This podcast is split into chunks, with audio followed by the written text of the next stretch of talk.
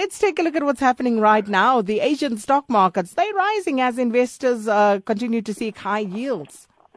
It's been a quite interesting morning, uh, Sakina, from early hours on. We started to see an actual fact from the Japanese stocks leading the way there, making sure that those numbers are correct. In actual fact, what worried, what worried us in the middle of it was that we were talking a lot about Australia. We wanted to see what the uh, uh, the, the, the Royal Bank of Australia was going to do the RBA. We were concerned about the fact that they're talking about them not being able to have more stimulus available to make sure that the economy is ticked over. However, uh, the governor came out very strongly mentioning the fact that there are plans to make sure that that money is available. They call it uh, uh, uh, surplus, amounts that will be required for them to actually rectify the country's economy. We know that they cut down their interest rates last week. They went down uh, from 1.75 by 25 basis points down to 1.50%. And that is also another effort in monetary policy to try and uh, stabilize the uh, Australian market. So I'm hoping that, that that will change. However, it hasn't contributed positively uh, to the currency itself. Um, and hopefully, maybe by the end of the week, it will look somewhat a little bit better than it is at the moment. But other than that, the MSCI Asia Pacific looking very good, up by 0.3%. Uh, the Japanese and, and, Australian markets have been making gains as well, uh, while mainland China shares have slipped slightly a little bit uh, due to further decline in the Chinese foreign exchange reserves. Um, however, there are positives that are coming out of the Bank of China.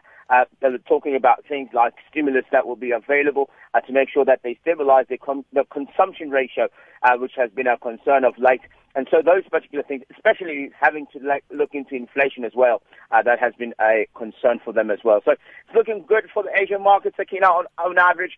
And obviously, it's all thanks to those wonderful jobs numbers that came out of the U.S. on Friday. And then just looking at China and what's going on there, not making for, you know, uh, great reading at the moment, uh, exports falling, and then uh, you also have imports dropping.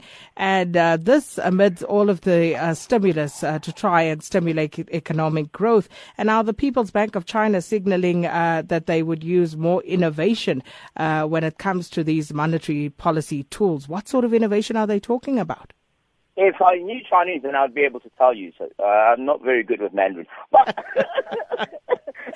wait, let, let, me let me share this with you, Sakina.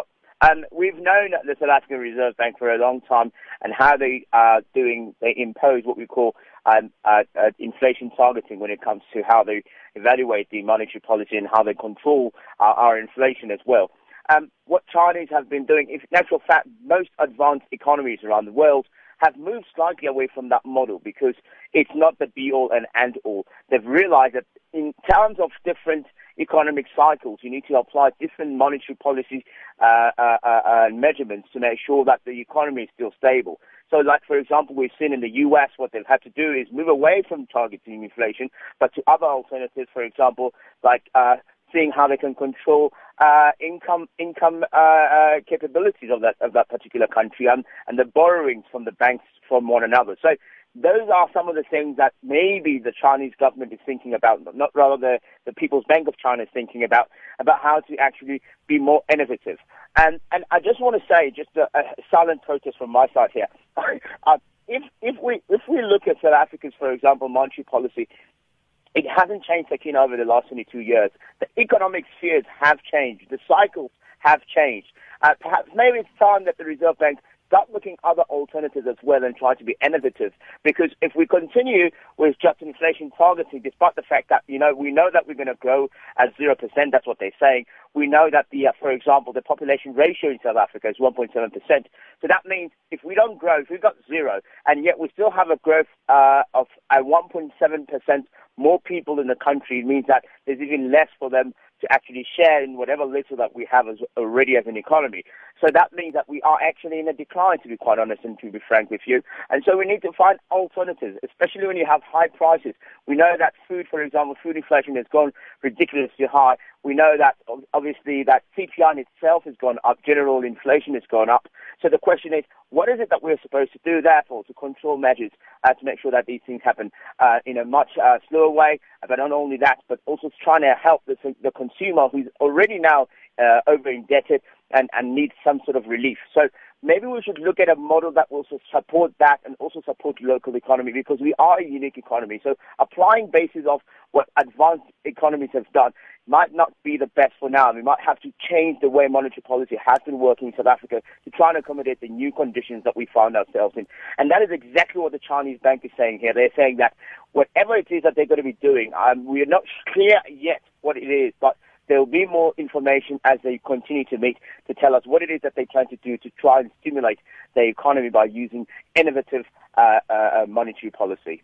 And then just looking at the emerging stock markets, they are rising after some positive payroll results, Clive. It, it, this is another interesting one, to keen out about the U.S. jobs numbers, which was quite phenomenal last year, last week. Um, we saw them raise about 255,000 jobs.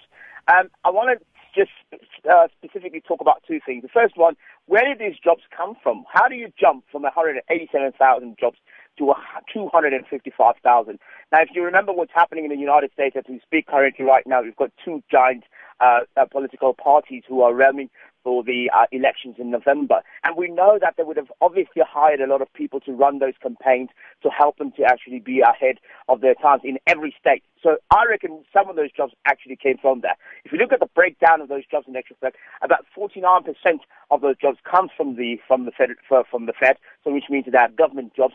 So it is easily can be said that those particular people were hired by the campaign uh, trails of both uh, uh, um, Hillary Clinton and Donald Trump as well. So that's one aspect. The second aspect is we've seen a growth also in income. So that means not only are Americans uh, better off in creating jobs, but now they're also seeing increments in their salaries. That means that the problem that they had about eight years ago when they stopped actually increments to accommodate employers so that they don't lose the jobs that they had is now being implemented. So it is negotiation times, and I know unions have to bargain and they have to make sure that they get what the members want.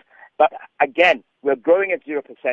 Um, where is these other interests going to come from that are be- beyond inflation? That's what we need to start asking ourselves. If you're asking for money that is beyond that, are we going to be able to sustain it, or does it mean that we're going to increase salaries and at the detriment, obviously, of losing even more jobs? So something just to consider there, and that's what America has done. They've kept salaries low, however, they've kept the jobs, and therefore now it's starting to pay back because now they're starting to see their salaries increase in line with the economy.